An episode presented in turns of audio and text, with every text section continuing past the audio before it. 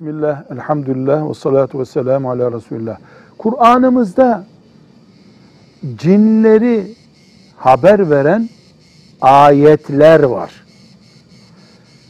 Cinlerle ilgili hususi sure var. E insan Kur'an'ı okuduğunda Allah-u Teala'nın cinlerden bahsettiğini görüyor. Eğer bir Müslüman, Müslüman olduğunu söylediği halde cin yoktur derse, e Kur'an'dan bir sure yoktur.